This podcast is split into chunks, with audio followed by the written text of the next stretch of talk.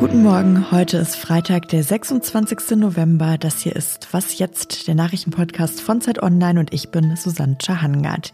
Hier geht es heute nochmal um den Koalitionsvertrag. Diesmal schauen wir uns genauer an, welches Gesellschaftsbild da eigentlich deutlich wird. Und wir sprechen über neue Entwicklungen bei den Corona-Impfungen für Kinder. Jetzt aber kommen erstmal die Nachrichten. Ich bin Christina Felschen, guten Morgen. In Südafrika ist eine Corona-Variante entdeckt worden, die Forschenden große Sorgen bereitet. Mit ihren ungewöhnlich vielen Mutationen könnte sie noch gefährlicher sein als Delta. Die Zahl der Neuinfektionen in Südafrika ist sprunghaft angestiegen. Das Gesundheitsministerium macht dafür die neue Variante verantwortlich. Großbritannien und Israel haben dann auch sofort reagiert. Sie kündigten Einreiseverbote für Menschen aus Südafrika und der Region an. Bei einer Explosion in einem Kohlebergwerk in Russland sind 52 Menschen gestorben, darunter auch sechs Rettungskräfte, die noch versucht haben, Überlebende zu finden. Nach offiziellen Angaben wurden 239 Arbeiter gerettet. Der Direktor des Bergwerks und zwei seiner Mitarbeiter wurden festgenommen. Redaktionsschluss für diesen Podcast ist 5 Uhr.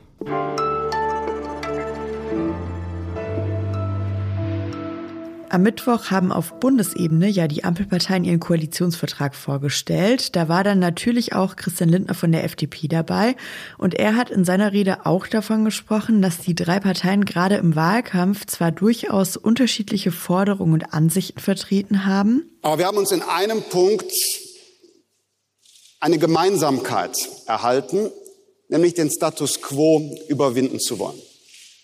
Wir haben gemeinsam einen Auftrag, dieses Land zu modernisieren. Aber wie viel Modernisierung steckt eigentlich jetzt in diesem Vertrag?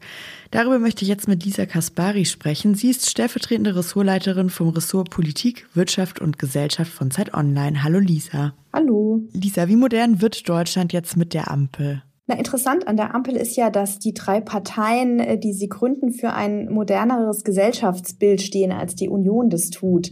FDP, Grüne und SPD erkennen ja zum Beispiel an, dass viele Menschen nicht mehr in der klassischen Kleinfamilie mit Mutter, Vater, Kindern leben. Und deswegen finden sich im Koalitionsvertrag interessante Passagen, unter anderem zu der Frage, wem steht eigentlich eine künstliche Befruchtung zu in Deutschland? Wer bezahlt die? Welche steuerliche Erleichterung gibt es, die vielleicht auch nicht nur für Verheiratete, sondern für Alleinstehende? Was kann getan werden, damit sexuelle Diskriminierung abgebaut wird? Außerdem ist ja ein ganz langer Passus Deutschland als Einwanderungsland gewidmet. Zum Beispiel soll es künftig normal sein, mehrere Staatsbürgerschaften zu haben. Das war ja etwas, was für die Union immer sehr ausgeschlossen war. Jetzt hast du gerade schon die Familienpolitik angesprochen, dass es eben so ein bisschen weggeht vom klassischen Mutter, Vater, Kindermodell. An welchen konkreten Punkten sieht man das denn noch in der Familienpolitik? Es ist schon lange ein Credo der FDP und auch der Grünen, dass Familie dort sei, wo Verantwortung füreinander übernommen wird. Das heißt, und so steht es auch im Koalitionsvertrag, es soll künftig möglich sein, rechtlich füreinander einzustehen, auch wenn man keine Liebesbeziehung hat. Und das soll offenbar auch beim Sorgerecht möglich sein. Das sind wirklich revolutionäre Worte. Ich bin sehr gespannt, wie das in Gesetzestext umgesetzt wird, ne? weil da natürlich unfassbar viel auch dran hängt. Also mal schauen, was davon Wirklichkeit wird. Aber die Ankündigung ist schon relativ spektakulär. Es gab ja jetzt in den vergangenen Jahren auch immer wieder Streit um den Paragraphen 219a. Der hat das ja strafbar gemacht für GynäkologInnen, wenn die zum Beispiel auf ihrer Homepage über Schwangerschaftsabbrüche informiert haben.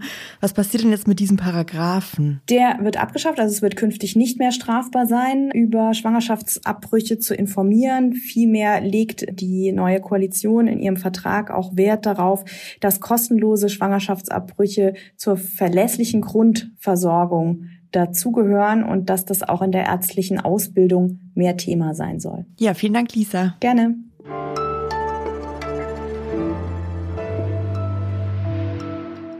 Und sonst so? Pablo Picasso hatte viele Beziehungen zu Frauen und war offenbar ein sehr schwieriger Partner.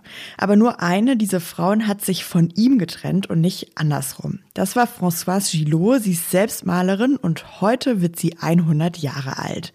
Schon 1953 hat Françoise Gillot Picasso verlassen und ist mit den zwei gemeinsamen Kindern in die USA ausgewandert. In Frankreich sei das damals einer Majestätsbeleidigung gleichgekommen. Deshalb wurde Gillot nach der Trennung dort als Malerin dann auch überwiegend ignoriert und missachtet. Bis Ende Dezember kann man aber jetzt in der Nähe von Avignon eine Ausstellung ihrer Werke sehen und diese Ausstellung soll endlich so etwas wie ihre Rehabilitation in Frankreich sein. Kunst von ihr gibt's übrigens auch in amerikanischen, japanischen und deutschen Museen zu sehen. Und wenn Sie die Geschichte noch genauer interessiert, dann noch eine gute Neuigkeit unter dem Titel Die Frau, die Nein sagt, gibt es seit Ende Oktober auch ein Buch auf Deutsch über die Geschichte von Françoise Gillot. Jetzt an dieser Stelle aber erstmal herzlichen Glückwunsch zum 100. Geburtstag.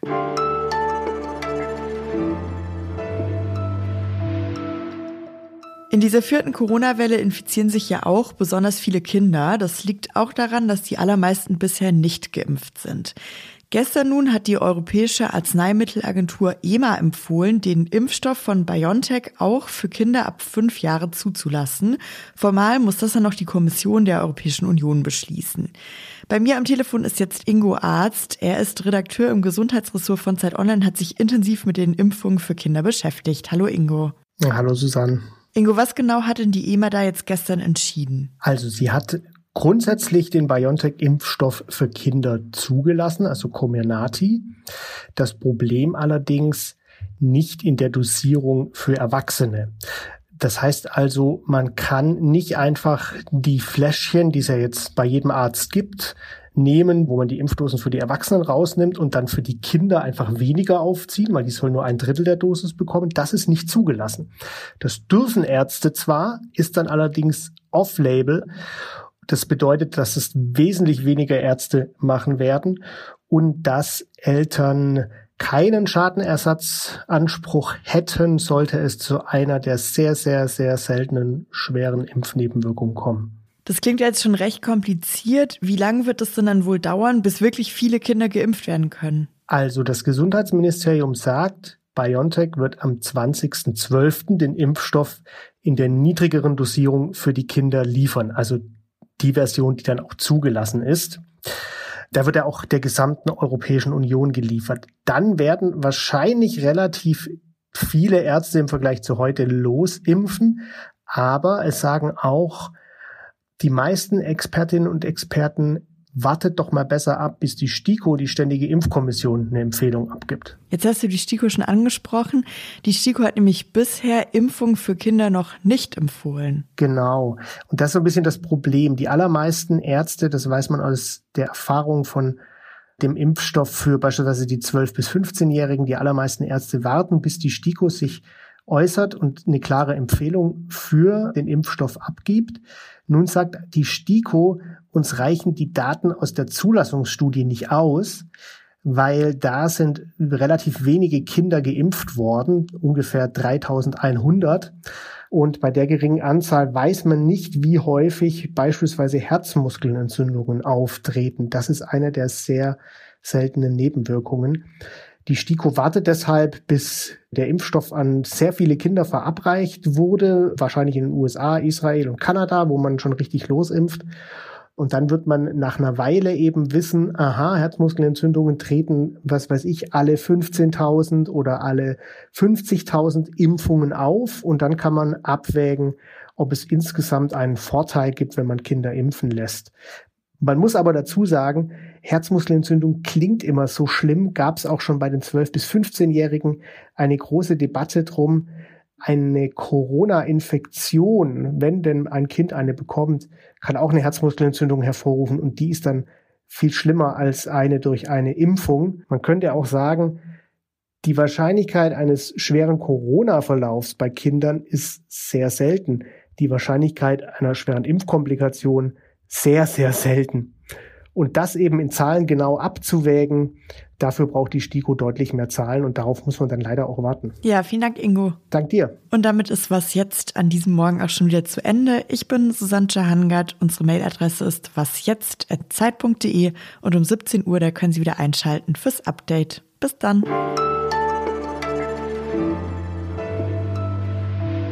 Genau, das war für uns Innenpolitiker nicht einfach, die ganze Zeit zu warten. Äh, und jetzt ähm, wissen wir endlich, womit wir es zu tun haben.